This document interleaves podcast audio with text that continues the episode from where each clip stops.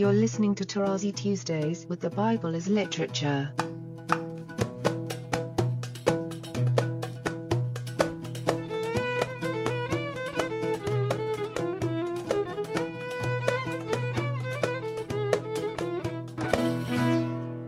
Hi, this is Father Marc Boulos, and you are listening to Tarazi Tuesdays with the Bible as Literature podcast.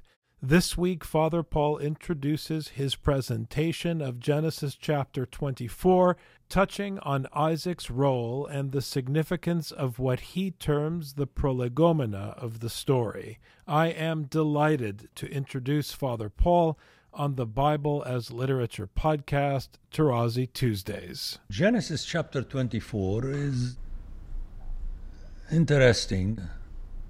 Well, first of all, it is a very long chapter, possibly the longest in the Genesis, if not one of the longest. And basically, we have the story of the marriage of Isaac. But again, we need to listen to the story as it unveils in order to realize something very important in the Bible that Isaac never left technically the scriptural Canaan. He was born there, he grew up there, and he died there. It becomes more striking in chapter 26 and later in conjunction with the story of Jacob. In chapter 26, we are told right from the beginning that there was a famine and the reaction to the famine of Abraham early on and later Jacob is to go down to Egypt to find bread. Whereas in chapter 26, God does not allow Isaac to go down to Egypt. He forces him to stay where he is. A second feature that will also become important later in the story of Jacob is that whereas Isaac was treated, if you like, as a prince, that everything is offered to him and happens to him, he doesn't make any effort of any kind. specifically in the matter of his marriage in this case. Jacob, his son, will have to slave, and we'll talk about that verb, abad, slave, twice seven years, each set of seven for one of the two sisters to marry them. And as I shall mention later, this is already the story, the way it is cast, is a prelude to the servitude of Jacob and his children in Egypt later. So we see again how the stories are interconnected. We have to learn to do that by listening to them, not by reading books about that, just by listening ourselves to the text, we'll get it one day. So, without having to go in detail,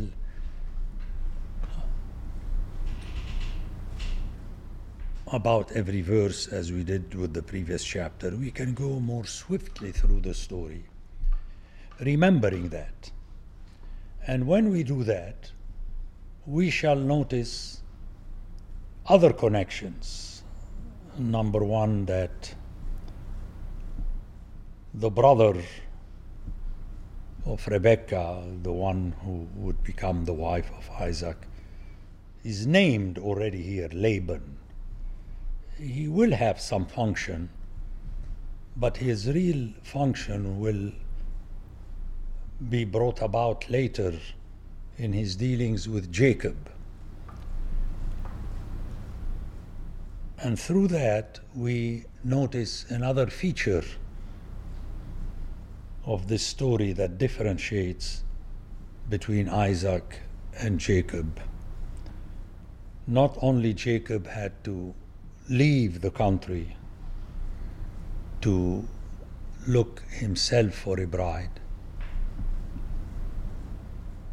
and not only to be caught in a situation of slavery, servitude, while he is in Haran or Aram Naharaim, Upper Mesopotamia. But he is fooled by his own uncle. So Laban, the brother of Rebekah, behaves positively unto the good towards Isaac, whereas he is ill intentioned with Jacob. So, all this, when put together, will show us that Jacob slash Israel is from A to Z a sad story. Unlike what people try to make out of Jacob, that he was, he goes to Haran, he is fooled, he has to go to Egypt later when he himself does not want to go to Egypt, but his hand is forced because his youngest son who was his preferred Benjamin, is kept in Egypt and he has to go down there. Now, ultimately, the promise is made to both Isaac and Jacob. But the way of Isaac, to put it this way, once the hurdle of chapter 22 is over, and remember that in that chapter, Isaac did not have any say. The sacrifice was imposed upon him. And thus, all his life was, how shall I put it? According to the plan, he didn't have to do much. It's just things were happening to him, for him, and in this sense, he is uh, special, unique, and uh, interestingly, Paul in the letter to Gal- Galatians say that we are so special that we are not only children, but we are children kata Isaac, Allah Isaac according, which is a very strange to have it pushed that way. And when you are attuned, you will realize that this passage in Galatians chapter 4 that speak about our mother in heaven, Sarah, which produced Isaac, which is free and not enslaved is written in a way anti Jacob, because it's very funny if we are children of Israel, even in the New Testament, you know. Israel is Jacob. So technically, you're linked to him. But that is a double edged story. In other words, if you know well your scripture, you don't want to be a child of Jacob. you would prefer to circumvent him and go directly to Isaac. But unfortunately, you can't. You see how the biblical story uh, plays you. And that's why the word, my phrase, to submit to the biblical story and the sub- uh, biblical text is of necessity. Otherwise, you won't get the message of the text. And if you don't get the message, there is no hope for you. But we were caught up very early with stressing the evangelion as good news. And thus, we stress the good. And especially if you are in North America, nothing is good unless you feel that it is good. And Scripture is not going to allow you that. Ultimately, it is good. Take, for instance, earlier I spoke about the scattering of the children of Israel. Ultimately, proved to be good not only for Israel, but more important in this case for the nations, because had Israel not been scattered, the nations would not have heard about the message. So the good ultimately, and in the letters of Paul it's very clear, it is the good of God in the plan of God. And it happens when it happens. You cannot force your hand. Now, my hearers are going to feel that I'm going on a lengthy tangent, but all this will be encountered later, and I'll stress that. Actually, it is already written in my notes that I'm going to present. That Jacob, it's good to have a full picture of the story now so that we can follow more readily the text. He and in this case, his mother Rebecca, who at the beginning looks as though she is the good guy or the good gal.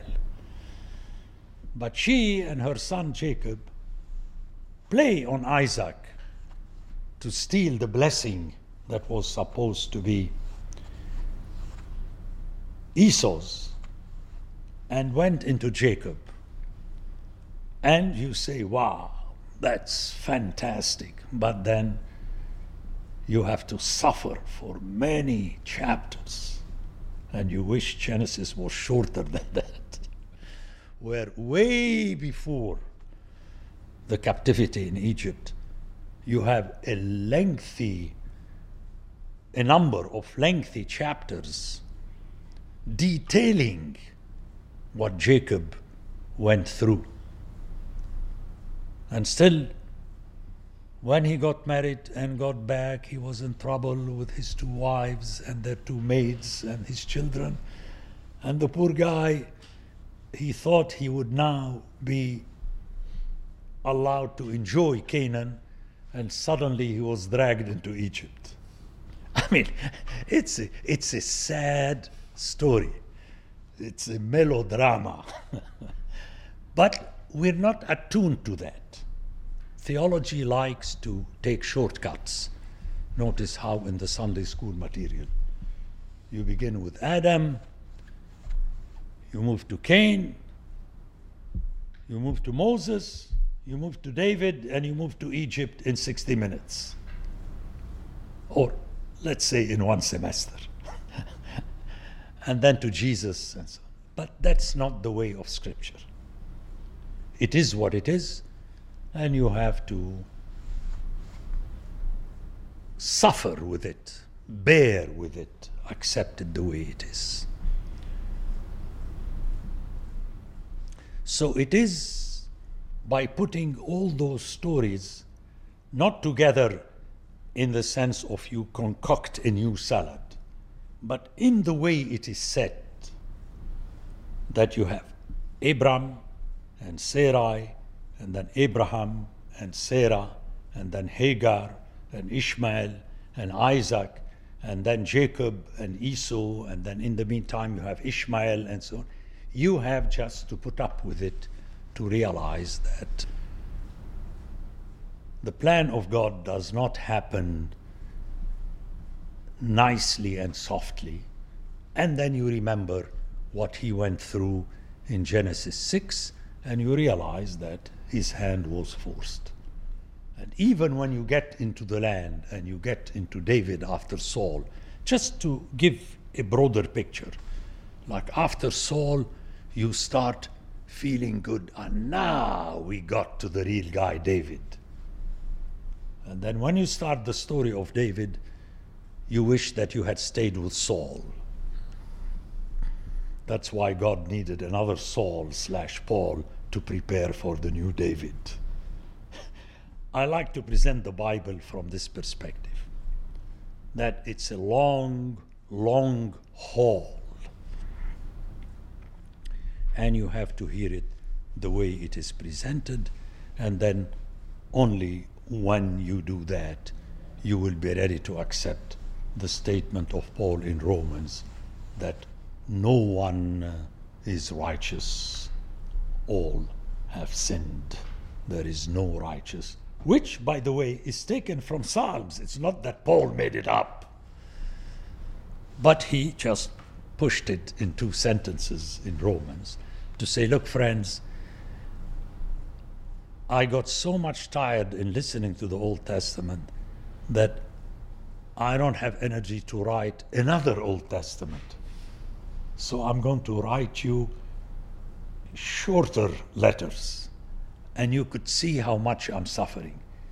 Because the first one, Romans, is 16 chapters, followed by 16 of 1 Corinthians, followed by 13 in 2 Corinthians, followed by six in Galatians. in other words, friends, come on now. enough is enough. Okay? It's your last chance. I'm repeating it. And that's how I perceive the entire take of Scripture. And my referential text is 1 Corinthians 10, when Paul invites the Corinthians to submit and thus submerge themselves, enter into the biblical story, beginning with the Exodus and the giving of the law, as though they were there. Okay, so this chapter 24 is an opportunity for me to introduce the whole matter because we're going to have soon after Isaac, Ishmael, and notice very important, you will realize that, and that text is very important for me, that Isaac and Ishmael that were separated will meet in Hebron and will be buried in Hebron. In other words, Ishmael is not forgotten, Esau is not forgotten, no one is forgotten in the Bible. The nations are not forgotten. But it's a long story that begins with Genesis 11 and God's fight with the nations. They want to spread the way they decide to spread and thus come together as an empire whenever they decide to do so. With God forcing their hand to tell them, look, my decision is that you spread over the entire earth, and that's what I want you to do. Okay? But then to do that, he has to undergo himself this story. And thus, for me, the book of Isaiah is very important, which I term as being the story of God with his city Jerusalem. It's not the story of Jerusalem, it is the story of God with his city Jerusalem. Okay? So I tried at this opportunity where we're going to go in this direction of Jacob, Israel, his children, and so on, which means the Israel of the biblical story, by reading these chapters as prolegomena for that story Abraham and Isaac. But these prolegomena are not secondary, are of the essence. You had to hear the story of Abraham, the story of Isaac, to be ready to accept the story of Jacob and be patient and stay with it until the end. The Bible as Literature is a production of the Ephesus School Network.